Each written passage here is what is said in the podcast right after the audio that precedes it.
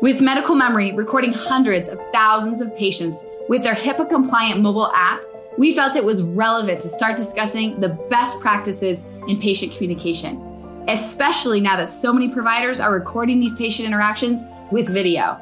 My name is Julie, and I've spent 15 years working with physicians to strengthen their communication skills. Listen in as we learn tips from the industry's best in patient experience. How can we strengthen these patient and family conversations and help our nurses and providers optimize their time, especially now that the camera is on? So, quiet on the set, roll camera. This is scene one, take one, patient. Now, action.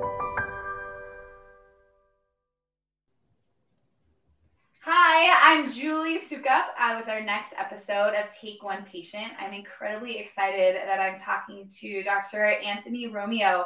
Um, he is an orthopedic surgeon at Duly Health and Care as over 90 providers that are doing surgery for patients there. Um, and a few articles that he's written and has expertise about patients' complications really intrigued me. And so I asked him to be a guest on our podcast, and we're going to talk a little bit more about that today.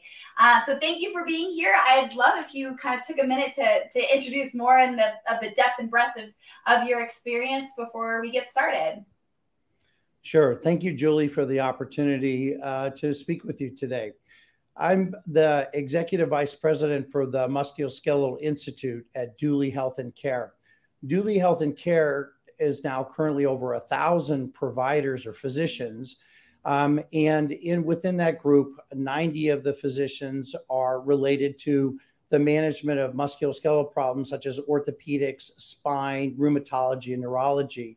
Uh, and my particular interest is in the field of orthopedics with a special expertise in shoulder and elbow surgery. I've been uh, president of the Shoulder and Elbow Society uh, in the United States, and I've had a big role in uh, much of the teaching and education related to shoulder and elbow over the last 25 years.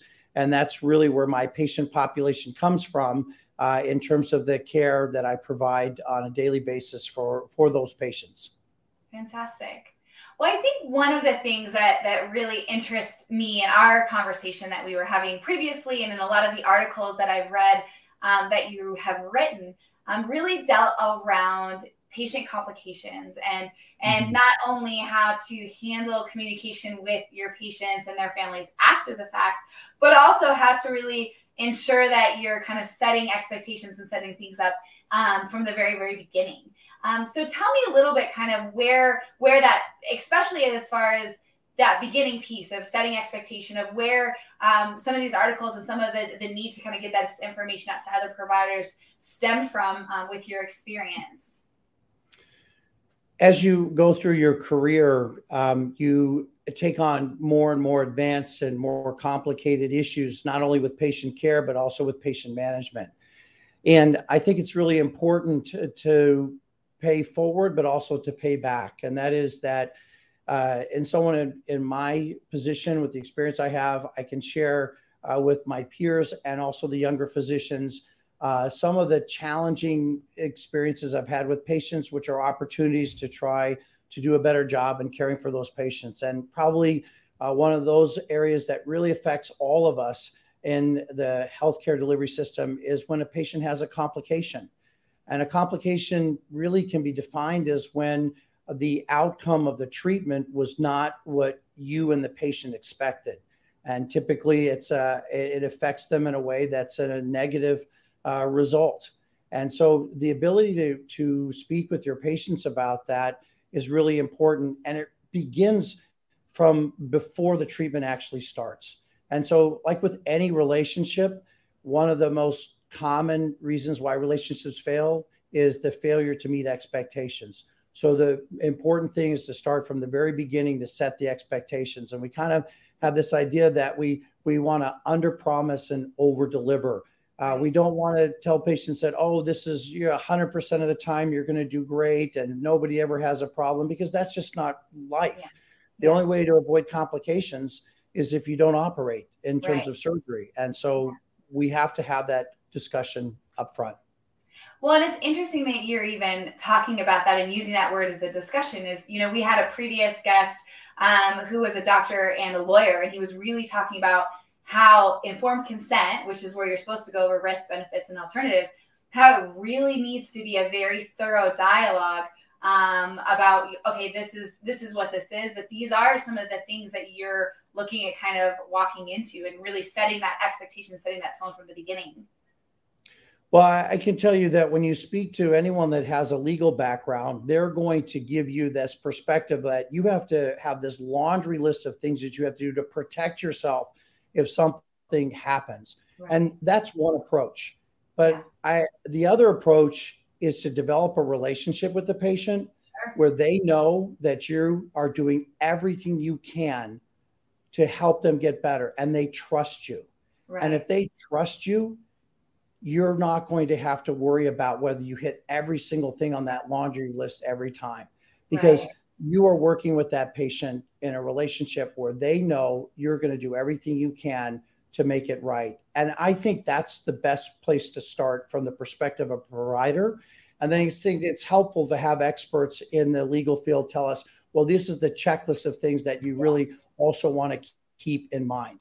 Yeah, absolutely. Well, it's interesting even that you are saying that because um, one of Medical Memory's biggest clients um, is Barrow Brain and Spine, which is also like scheduled surgeries.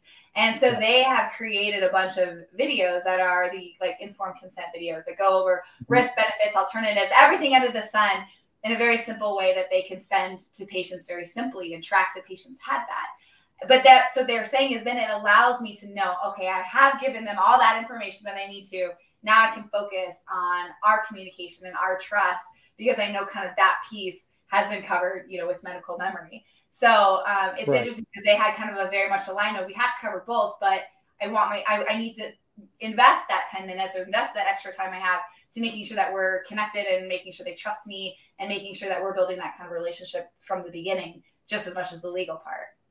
Yeah, I, I think there's a lot of a different approaches to it from the legal perspective. And I'm not an expert in the legal world, but I can tell you there's some attorneys who will tell you you don't want to put every single thing you can think of because the one right. thing that's not on there, they'll say, well, you didn't include this. And that was sure. the problem.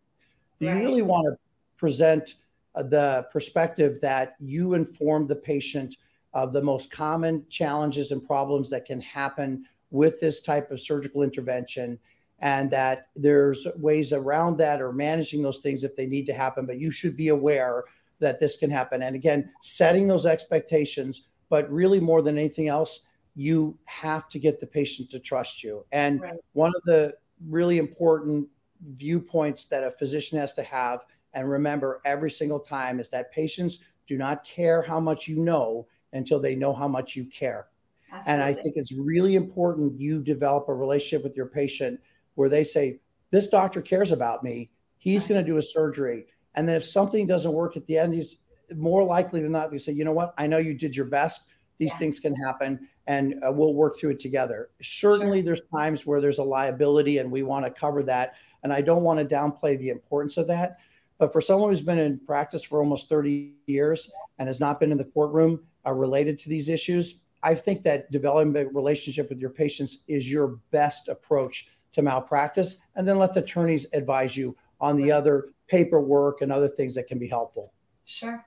Well, and that's and so that being said, is let's talk because of the other article that you had written, and, and I thought that you had so much great advice of is okay. So now we have gone through surgery and now there is a complication. Um, yeah. What advice, and, and, so whether that be the physician that actually had the complication or even a physician that's being referred to, which that was one of your specialties, is a lot of times you're being referred. What are some of the things that, that you really encourage physicians to think about um, in terms of communication when it, there is a complication on their own case, um, let alone someone else's?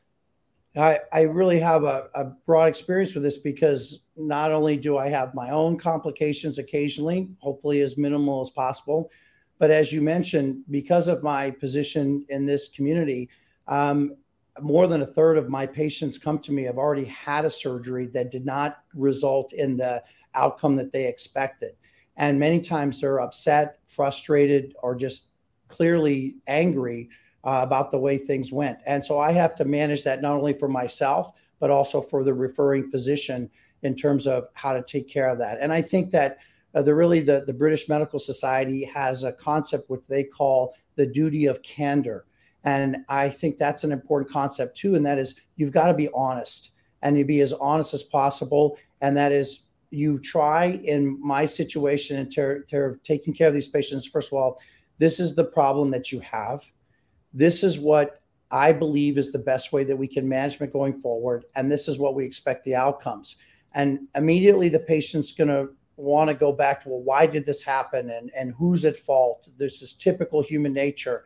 And the real key to our care uh, for these individuals is to say re- that our focus needs to be on how we can take care of your problem and get you out of the situation that you're in here and get you into a better place and and we'll work with you to try to get that outcome much closer to what you expected but I, it's important again to develop the trust. The patient knows that you care for them that you're going to give them hope that there's going to be a better outcome and you're going to do everything you can to try to make sure and execute going forward with a plan that's going to actually make that difference for them.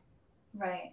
Well, and I and I appreciate how much you talked about, you know, really saying focus on the future. You know, saying, you know, especially when you're the you're the new physician that's potentially revising something else of being, you know, I don't know, I don't know, I'm not an expert, I wasn't in the surgery, but let's focus on today and our relationship and how we're going to move forward and that I'm going to, you know, providing hope and saying, let's just keep this future focus. Let's keep this focus on what we're going to do about it now. Um, which I think is, which is profound and also you know based probably on a lot of experiences in that situation i think patients uh, oftentimes do have a, a natural tendency to want to place blame for me. The important thing is to validate their concerns and say you know what?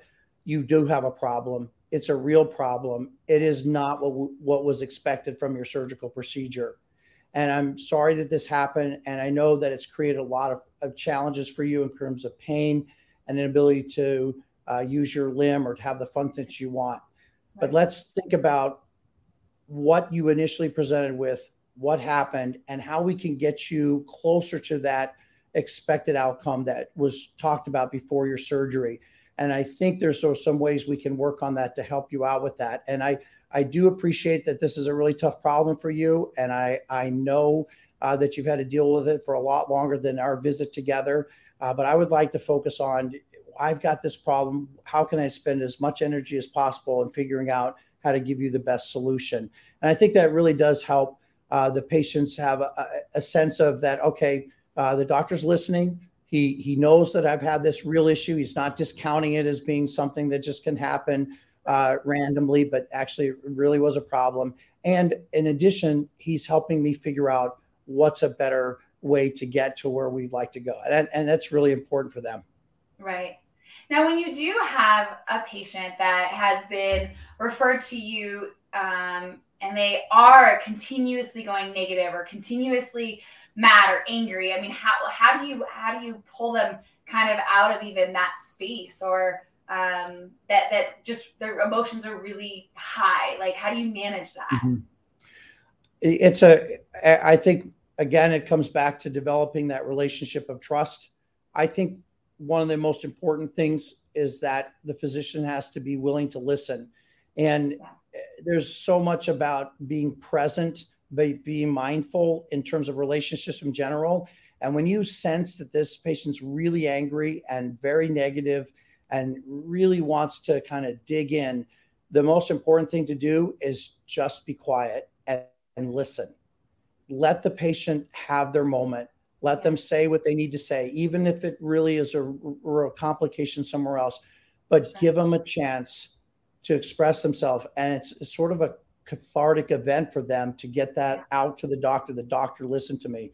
And and it takes another few minutes to do that but it will be helpful. If they continue down this path of just negative all the time sometimes you have to say uh, to the patient you know I, I can understand why you're so upset. Right. I can't resolve your anger, but if everything is going to be about how disappointing and how angry you are and, and how upset this is, we're going to have a really hard time focusing on how to get you to a better place. And right. so I, I appreciate that this is an important uh, feeling and emotion that you have to have. But while we're here together, let's try to figure out where we need to go so that right. we can alleviate some of the problems that you're dealing with. Right. Well, and I think that that was really um, is amazing to say, kind of like I'm going to give you, you know, grace in this space and appreciate the fact that like you're not shying away from the emotions that they're truly having because uh, you know often yeah they have maybe a reason to be upset or they yeah. are in a lot of pain and they're definitely not living the life that they thought that they were pre-surgery. Um, and so allowing that that outlet or that grace to just allow them to to have it allows them to move forward. It sounds like. Well, it may sound um, a bit awkward, but in fact, when that happens, I try to find a closer personal space with that individual. And that means if I'm standing up, I'm sitting down yeah. and I'm face to face with that person and I'm right in front of them. And I want to have eye contact and let them say what they need to say. Right. Because I, I think that it's so valuable to allow them to share with you how they tr- truly feel, even if it's very negative and angry. That if you give them that moment, if you give them that grace, that's going to make a big difference in the trust that they have for you and your ability to get closer to the outcome that they were expecting. Right. And so, for even providers that don't have the experience that you have, um, or have done it kind of for as long, it sounds like sometimes even the best two things that you can do is just get quiet and pay attention to your body language. And you don't have to say it all or defend anything. It's almost just like get quiet and, and, and get closer or pay attention to kind of the nonverbals that you're having. Yeah, I think it comes back again to the fact that, and I think when you're younger uh, in your profession, uh, there's a sense of that. Well, I need to prove to this patient that I know what I'm doing and I can take care of this problem. I'm smart enough to figure this out. I've seen this problem. We'll figure it out. And again, just remember, they don't care how much you know until they know how much you care. Establish that sense that you really care for them, you're listening to them, you're understanding their problem, and when they're ready, then you say, okay, now that we're in a better place, and you don't have to say that, but you want to sense that they're now listening to you. Here's your problem. This is why I think this happened. This is how we're going to try to solve that problem. And these are the steps going forward. And I think you can be very successful in helping manage that patient with that type of approach. Right. Well, and as you had said in, in your article, is is one of the best thing even if if you were the physician that had the complication is being honest 100% direct this is what this is, wasn't what we expected. This is what's happened. But also is apologizing. And and that apologizing it isn't necessarily meaning that you're admitting guilt or admitting that there's that fault or admitting well i told you before or any of that. It's just more so kind of bringing you both to the same level of of just saying i'm sorry i'm sorry that this is happening. Um you know, and how it can that really was, kind of calm both people. Yeah, you know that that was really an issue as a human being when you see someone hurting or suffering. Um, you want to say, "I'm sorry." Yeah, I'm sorry this is happening to you. And unfortunately, in the legal system, there were places where that was picked up as aha, he's that person is guilty. They said they were sorry. They must be guilty. Fortunately, the vast majority of states have passed laws that say when you apologize, you're not admitting guilt. Right. And that is the most appropriate thing. I think one of the things that uh, uh, really people don't understand unless you're in, in our position is that when a patient has a problem, when they have a complication, it hurts us too. It's very difficult on us too. Most of us have been driven to try to be the best student, uh, the best doctor, the best surgeon. And if we do something and it results in a bad result, it's very, very challenging for us in terms of our own egos, in terms of our own mental health, to just accept that, that, well, that's the way things go. It, it really bothers the vast majority of us in a way that I don't think all the patients really understand. We think about it at night, we think about it when we're working on other things we always talk about the fact that when you take an exam, the one question you remember is the one that you miss yeah. and the ones you get wrong. It's the same here. You could t- do a hundred shoulder replacements and one patient gets an infection, which can happen in 1% or less. And it will drive you crazy figuring out, gosh, did we did we make sure that the antibiotics were in on time? Did we do the proper prep? Did we make sure that we washed the shoulder out very carefully after the surgical implants were done? And and everything can be perfect, but I think patients should understand that for us, um, it is also a secondary injury for us. And so I do want to say when they have a complication in my patient, I'm sorry this has happened, but here's what this issue is. And here's how we're going to help you out. So I'm sorry and I apologize. I do understand what the problem is, and we've dealt with this before. And I'm going to give you hope that we can get to a much better place than we are today. Right. And that's my goal when I have to address a complication in one of my patients. Right, right. And that's one of the things in that same article that I thought was interesting is that even if it does have to get referred to another physician, is really is making sure you're not abandoning that patient and being almost lean into engaging more in their care versus you know okay that's your problem now you know but leaning more into ensuring that you're still a part of of, of that process even as they go. And that it's almost an element of healing for both even with that as, as they are being referred out. Yeah in in my uh, practice i've reached a, a level where it, it, you know many of those cases are referred to me and so I take care of that end stage. But there are occasionally the rare problem, like for instance, a neurologic injury where a nerve may have been injured in a way that wasn't seen at the time of surgery, wasn't necessarily cut, but just doesn't work anymore. Yeah. And they need to have some of these unique modern procedures like a nerve transfer. And that's done by very specialized people that do microvascular surgery that I don't do tendon transfers and tendon grafts. So I've got to refer them out to that. And but I tell the patient, listen, this is your problem. This is the individual who specializes in this in a very high level. And I'll call them and tell them what happened and explain to them so you don't have to worry about that. And then give them my recommendation and work with them to come up with the best plan to treat you. It's really important, again, care for your patients, listen to your patients, and stay involved with their future care, even if it goes to another provider so that you can make sure again that the patient realizes this doctor really does care about me and is doing everything they can to get the best result. Right. Now um, for for the one thing that you speak uh, so much about is making sure that you're building that relationship and making sure you're taking that extra mm-hmm. little bit to have time and, and whatnot. Um, so one of the things that i thought for a lot of our providers are like, gosh, I'm just so busy, I'm overwhelmed. You know, sometimes I don't have that extra 10 minutes or, or whatever that might be. You know, that's where a lot of physicians that we encounter start using video um, with medical memory or even recording these visits with medical memory so that patients still have more access to it.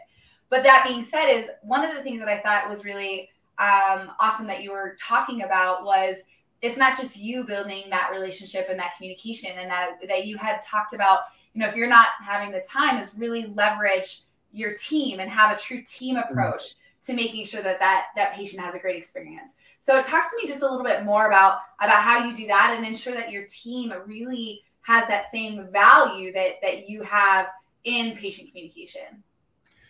You know, in 2022, everybody thinks that technology is going to solve all of the problems in healthcare and including the relationships between the doctor and the patient. So more video, more digital, uh, more handouts.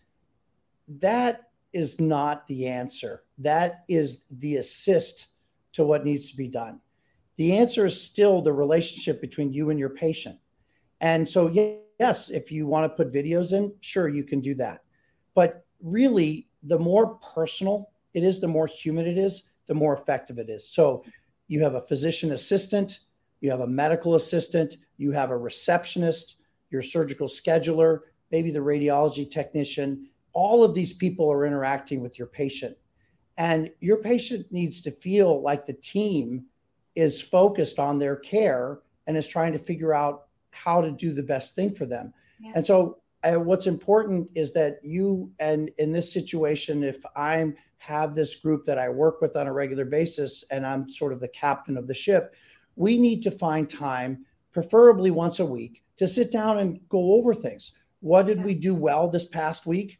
What did we have some problems with? And let's look at our cases going forward next week, particularly with our surgeon's schedule. We like to look ahead and do that. And we meet together as a team and we talk about these things. And they'll say, you know, Mrs. Smith had a really tough time and she was not happy at the front desk. And I said, well, how did you manage that? Yeah. And and I want them to be concerning and and concerned and listening and helping them out. And I I want my physician assistant and I want to have the whole group working towards that patient feeling like we're here for them. And and the real insight to healthcare in the future, the work, the way it's going to work is whatever we do, we put the patient at the center.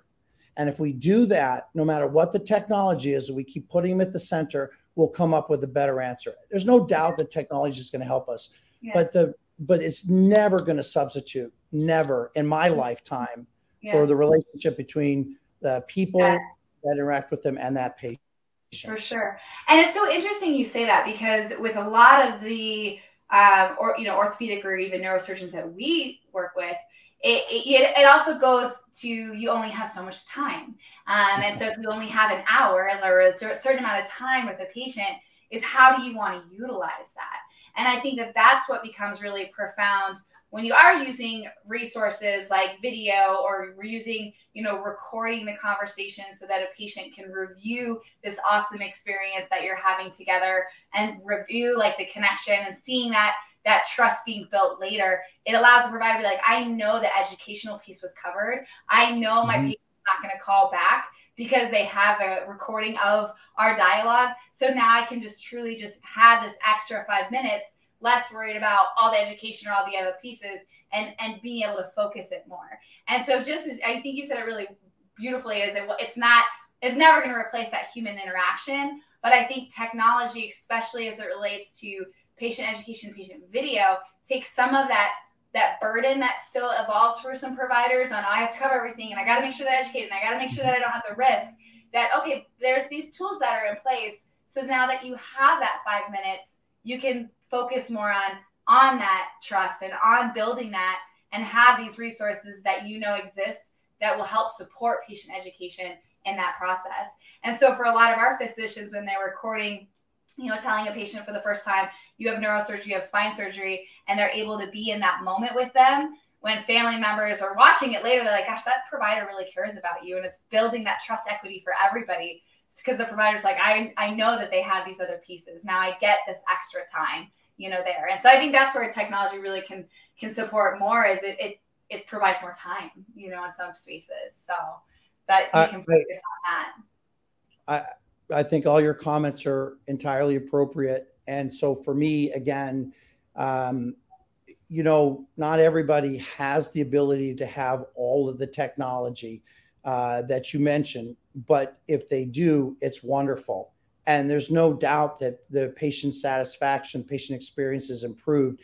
And we should all work towards that. Yeah. But yeah. for me, again, uh, it begins with putting the patient in the center, sure. developing a trusting relationship with them, and then bringing all this together with the people that you work with, the technology you have available. So, certainly, recording it is very valuable. But if you had no personal relationship with that patient, if you didn't develop a trusting relationship with that patient, if you didn't have the ability to be uh, have candor and honesty, if you didn't have the ability to care, show that you cared for them, that video is actually detrimental.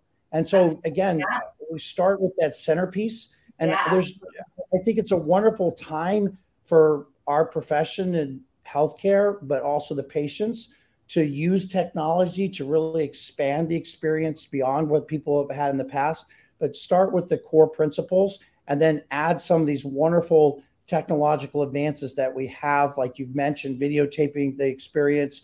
Uh, and, and I think it'd be wonderful. You know, you videotape the experience, the patient has access now through a number of different uh, mechanisms to their own medical records, to their own radiological studies and it's also a nice thing that you can do for your patients. And I've done this.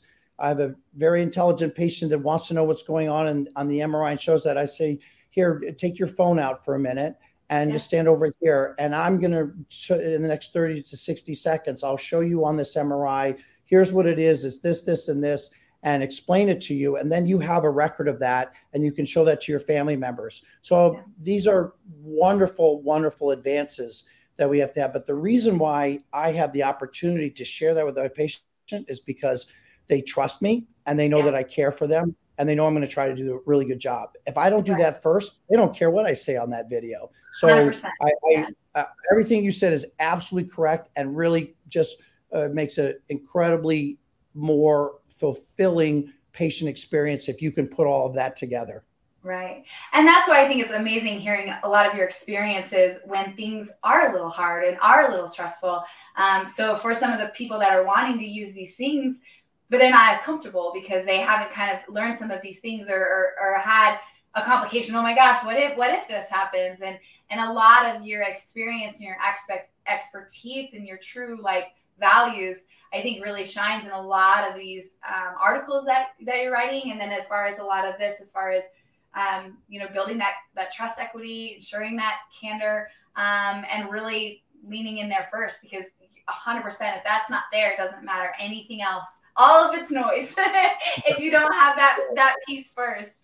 Um, and it's and it, with all your experience that you're still coming back to that probably which is why you got into medicine is is pretty pretty amazing. So I, I so appreciate your intellect um, and and your um, and your experience, and, and I think it's a lot of the things that you have mentioned are incredibly valuable for a lot of people that are wanting to really take their communication skills you know to the next level to implement some of these things so i so appreciate you so much for for joining is there anything last minute that you kind of want to add yeah you know i i um people make the comment, you know, it's the practice of medicine, and and that's what it is. It's the practice. You you can't sit on the sidelines. You have to be on the field of play to manage these challenging problems, and you have to move into it with grace but confidence. And just remember the principles. Show the patient you care about them by listening to them.